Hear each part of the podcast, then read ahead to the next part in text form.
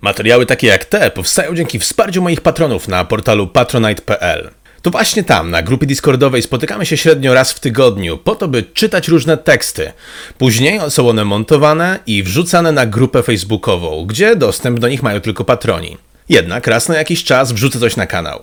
Jednym z takich materiałów jest właśnie Stefan Grabiński. Posłuchajcie. Stefan Grabiński. Opowieść o grabarzu. Przez dwa lata z rzędu, po tajemniczym zniknięciu Jana Tosatiego, grabarza przy głównym cmentarzu w Foskarze, uskarżali się mieszkańcy miasta, zwłaszcza osiedli w pobliżu miejsca wiecznego spoczynku, na ciągłe niepokojenie ludności przez duchy zmarłych. Podobno jednych dręczyły najrozmaitsze zmory we śnie i na jawie, drugim zastępowały drogę nocną porą jakieś widziadła, innym mąciły wieczorne godziny, wałęsające się hałaśliwie po izbach fantomy. Nie pomagały msze odprawiane po domach, ani egzorcyzmy przeprowadzane przez biskupa nad grobami. Owszem, niepokoje płynące z cmentarza głównego przeniosły się jakby epidemicznie na inne i wkrótce całe miasto padło ofiarą kapryśnych nieboszczyków.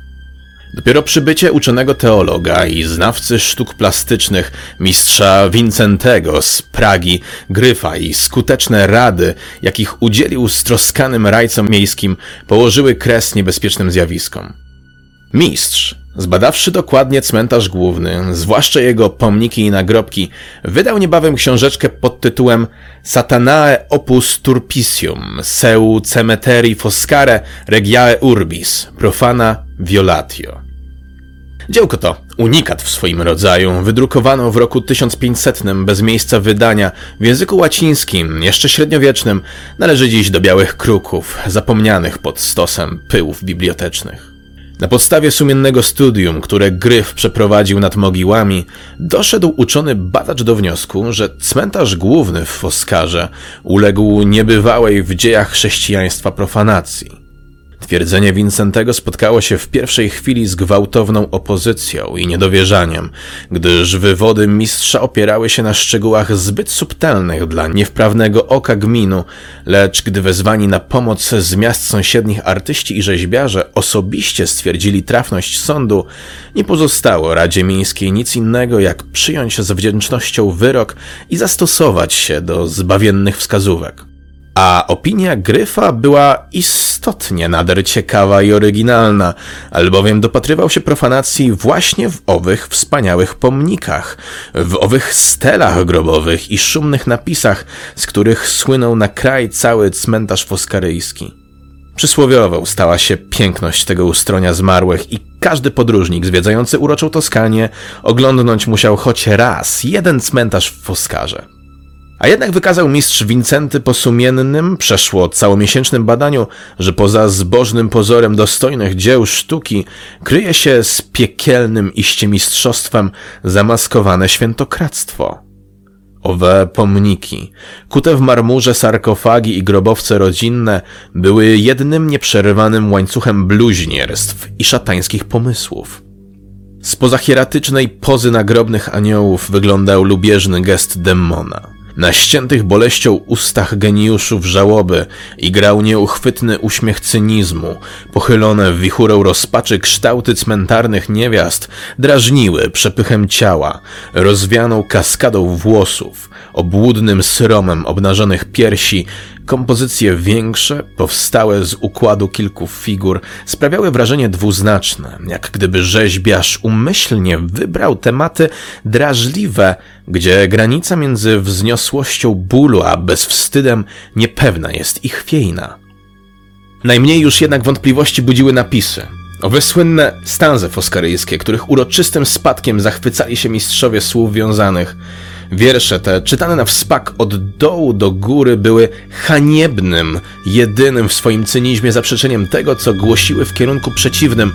Były to istne peany na cześć szatana i jego plugawych spraw, hymny bluźniercze przeciwko Bogu i dusz świętości, rozpustne piosenki o falernie i zdrożnej ladacznicy.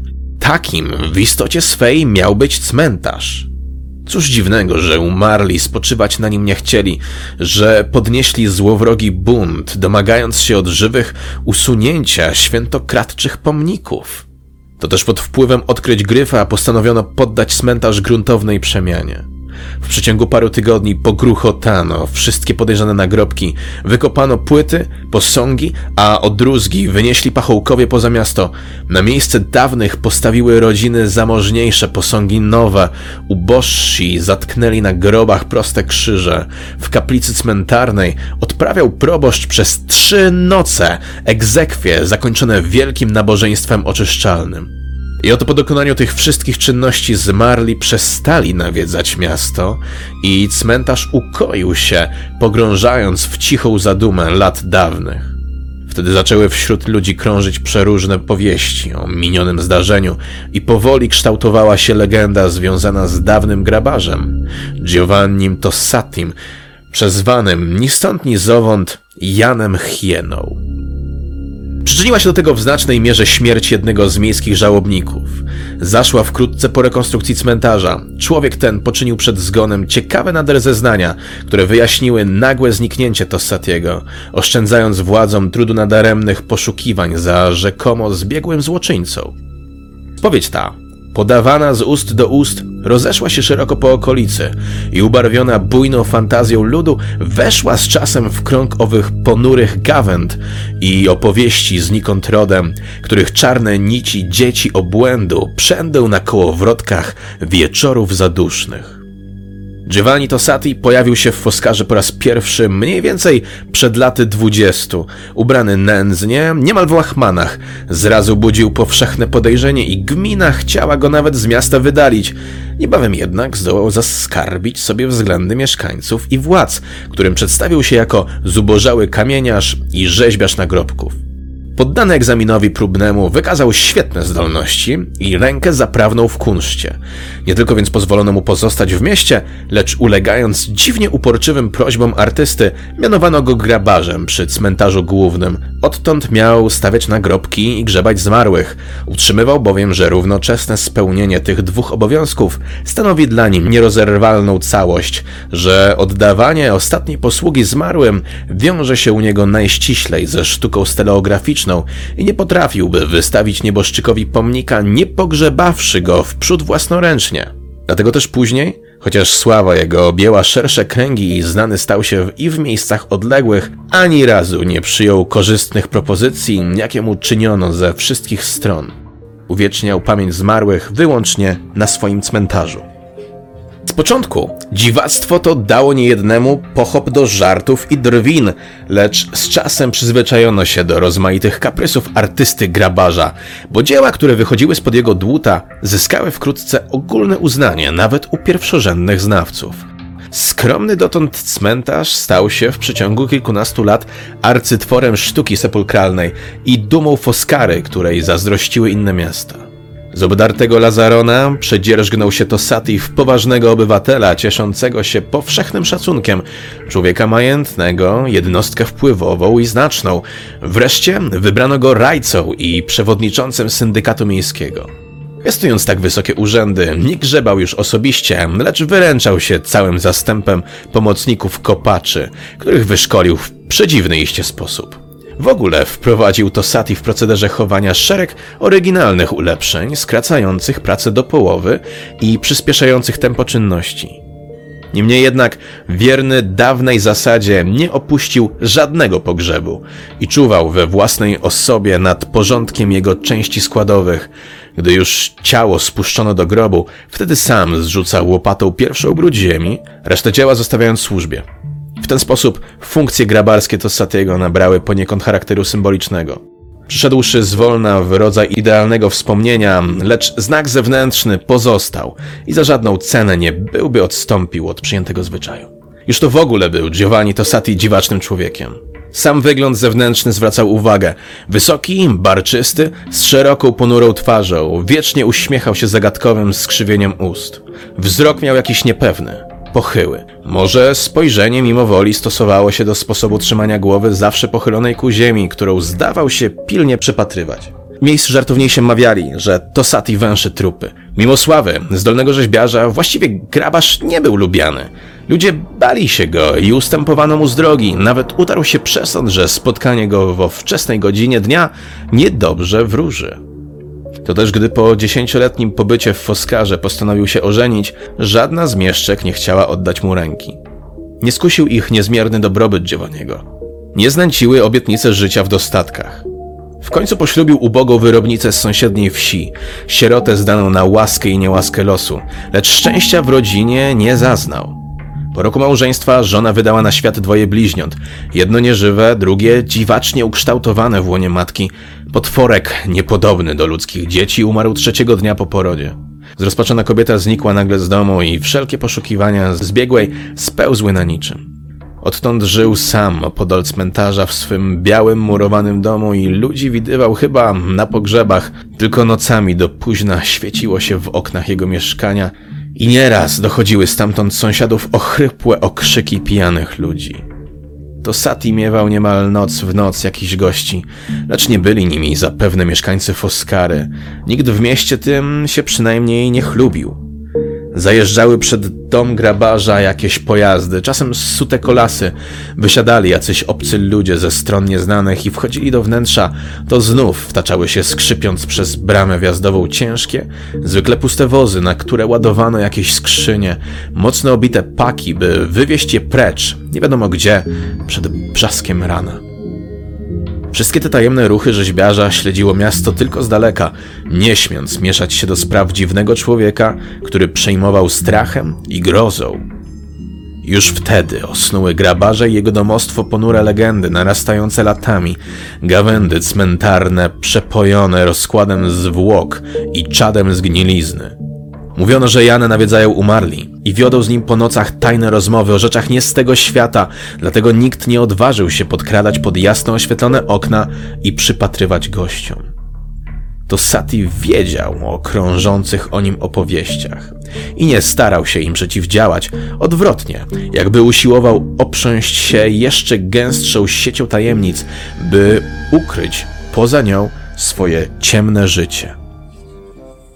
Cała fortuna świętokradcy wyrosła z cmentarnego podłoża. Dom jego, mienie i życie nasiąkło z biegiem lat trupim zaduchem i wszystko uchodziło bezkarnie. Póki chodził po ulicach Foskary, umarli zdawali się znosić cierpliwie wyrządzoną obelgę, jak gdyby demon zła tkwiący w tym człowieku utrzymywał na uwięzi świat cieniów, jak gdyby sataniczna wola grabarza pętała wszelki objaw buntu zbezczeszczonych nieboszczyków. Tosati wciąż chodził po świecie wysoki, nieco przygarbiony i wciąż śmiał się nie wiadomo do kogo. Uśmiech ten w latach ostatnich jego ziemskiej wędrówki nie zszedł mu z twarzy ani na chwilę i stał się nawet jakby łagodniejszy. W ogóle twarz Tosatiego w tym czasie sprawiała wrażenie mumii z zakrzepłym na wieki wyrazem. Była to ciągle, niezmiennie uśmiechnięta twarz dobrodusznego poczciwca, Kamieniarz nosił od dwóch lat stale gipsową maskę. Materiał, z którego ją dał sporządzić, naśladował tak wybornie karnację ciała, maska przywierała tak szczelnie do twarzy, że jej nie zauważono. Chodził pomiędzy ludźmi swobodnie, nie wzbudzając podejrzeń ni śmiechu. Dopiero przypadek odkrył jego lice prawdziwe z owej epoki, zajście dziwne, wyjątkowe, po którym nie miano go już więcej oglądać pośród żywych. Stało się to jesienią. W jeden z tych dni smutnych, deszczowych, gdy nabrzmiała wilgocią ziemia osnuwała się mglistą zadymką, spłakany dżem świat grąży w ponurą zadumę. Po południu, w najgorszą szarugę, odbył się pogrzeb. Chowało miasto najbogatszego obywatela, powszechnie cenionego kupca i właściciela przędzalni Jedwabiu. Olbrzymi orszak żałobny, złożony z przedstawicieli pierwszych rodzin mieszczańskich, z wszystkich cechów i najświetniejszej młodzieży, odprowadził zmarłego na cmentarz, gdzie spoczął w grobowcu rodzinnym. Tosati był dnia owego w świetnym humorze i ukradkiem zacierał z zadowoleniem ręce. Zmarły był człowiekiem niezwykle zamożnym i złożono go do trumny w stroju nader kosztownym. Przy zdejmowaniu zwłok zmar zauważył grabarz na palcu średnim i małym dwa brylantowe sygnety, a na piersiach bezcenną spinkę z rubinu. Ponadto od dawna już nie grzebał ciała zachowanego w tak dobrym stanie, nadającego się doskonale do badań anatomicznych. Stary profesor z Padwy będzie z niego tym razem bardzo zadowolony. Podwójny łup zapowiadał się wcale pięknie. Wymagał wprawdzie pracy ciężkiej i żmudnej, zwłaszcza, że grobowiec zamykał się solidnie, lecz sprawa warta była trudu. Przyszła mu nagle ochota zaglądnąć tego wieczora do gospody pod Hieną, Austerii, niedaleko cmentarza, której był potajemnym założycielem. Dom ten, wybudowany przed laty dzięki jego skrytym staraniom i funduszom, ochrzcił tym dziwnym wezwaniem nieznajomy cieśla, przybyły na specjalne żądanie grabarza. Nazwę usprawiedliwiał fronton budynku z kamienną podobizną hieny, prężącej swój centkowany grzbiet nad resztkami padliny. Wkrótce zagroda stała się punktem zbornym karawaniarzy i żałobników, którzy tutaj po każdym pogrzebie odprawiali stypę, przepijając świeży zarobek. Giovanni z zasady nie pokazywał się w tej jaskini gry i nocnych hulatyk, chociaż lubił tamtędy przychodzić nocną porą i przysłuchiwać się pijanej ochocie swoich ludzi. Mimo to, nowego wieczora nie zdołał oprzeć się pokusie i postanowił incognito wmieszać się pomiędzy cmentarnych pachoł. Przebrał się tedy nie do poznania, w bogaty strój szlachcica wyższego typu. Wdział nieodstępną maskę, przyprawił brodę i nasunąwszy na głowę skrzydlaty rycerski kapelusik, wszedł do gospody wcześniej niż inni, by obserwować swobodnie pośmiertny bankiet swych dzieci. Tego wieczora chodziło się do oberży sporo ludzi, najrozmaitszych stanów i zawodów. Czas był słodny. Nuda dławiła w domu, a i odpust, który przypadał na zajutrz, sprowadził mnóstwo gości z okolicy. Gospodarz zagrody, chytry, filuternie uśmiechnięty starowina, biegał od stołu do stołu jak fryga, zwijał się, pochrząkiwał, dolewał wina, zachęcał do śpiewu. Gromada wędrownych cyganów, przykucnąwszy w kącie sali, przyprawiała smętne, dzikie piosenki, wturowały lirne dziady. Koło ósmej wieczorem weszli karawaniarze i gospoda nabrała właściwego stylu. Tosati nie brał udziału w rozmowie. Zsunięty w ciemny kąt izby, zasłonił twarz szerokim skrzydłem kapelusza z obawy, by go nie poznano i milczkiem spełniał tylko niezliczone kubki starego miodu. Słuchał i obserwował. Humory były nadzwyczajne. Nastrój, zwłaszcza po wejściu żałobników, wyśmienity. Sypały się anegdoty, skrzyły dowcipy, tryskały rakiety żartów. Zwłaszcza Piotr Randone, szwajcar żałobny, wysoki i chudy jak laska drap, prześcigał towarzyszy w kreśleniu jurnych obrazków, których treść czerpał z przeżyć własnych. Koło północy gospoda zaczęła się opróżniać. Znużeni pijatyką goście wysuwali się pojedynczo z odymionego domu i znikali w czerni nocy. To Sati, przebrawszy miarkę, zadrzemał. Ręka opadła leniwo na stół, ściągając z ociężałej głowy ochronny kapelusz. W jakiejś chwili obezwładnione napojem ciało ześliznęło się z ławy i spadło ciężko na podłogę. Grabarz nie przebudził się. Opilczy sen zmógł go zupełnie. Dobroduszna maska, zaczepiwszy o nogę stołu, zasunęła się z twarzy i z cichym szelestem potoczyła pod krzesło. W zgiełku nie zwrócono zrazu na to uwagi i Giovanni spał smacznie pod ławą, niezaczepiany przez nikogo. Lecz gdy po dwunastej austeria opustoszała i pozostało tylko czarne bractwo śmierci, leżący pod ławą gość w stroju dostojnym skupił na sobie ciekawe spojrzenia ostatnich biesiadników. A ten się dopiero ululał, niecnota, pił jak na stypie, dalej z nim do światła. Zobaczmy, co to za gagatek. Jakiś bogaty kupiec lub rycerz włóczęga w pogoni za przygodą, nurze wydobyć go spod ławy. Parę skwapliwych ramion wyciągnęło się ku śpiącemu i położyło go na wznak na podłodze. Lecz ujrzawszy wyraźnie twarz spitego mężczyzny, wszyscy jednym rzutem cofnęli się. W oczach żałobników zaświtało przykre zdumienie, bo to korpus nieznajomego odziany w wytworne, miękkie szaty miał głowę trupa, Pozapadane głęboko otchłanie oczodołów zionęły chłodem śmierci. Skóra wyżółkła, pokurczona, zlewała się barwą z wyskakującymi kośćmi policzkowymi. Czaszka bez włosów, bez uszu lśniła gładką gołoledzią piszczeli. Głuchy pomruk przebiegł gromadę karawaniarzy. Sprawa zaniepokoiła ich. Pierwszy zorientował się Randon. Co to za głupi żart? Który z was wyciągnął nieboszczyka z nory na maskaradę? No, przyznać się, póki czas. Zapadło milczenie. Patrzyli na siebie w osłupieniu, nie rozumiejąc o co chodzi. Żaden nie poczuwał się do winy. Ha! podjął Szwajcar. Na razie mniejsza o to. Rozprawimy się z żartownisiem później. Teraz brać go za bary póki czas i prosto na cmentarz. Za dwie godziny dnieje, czasu mało. Trzeba się spieszyć nim, wzejdź dzień. Jeśli miasto się dowie, zginęliśmy. W milczeniu spełnili rozkaz. Sześciu karawaniarzy podniosło to Satiego i włożywszy na ramiona, wypadło z nim przez drzwi oberży na drogę cmentarną.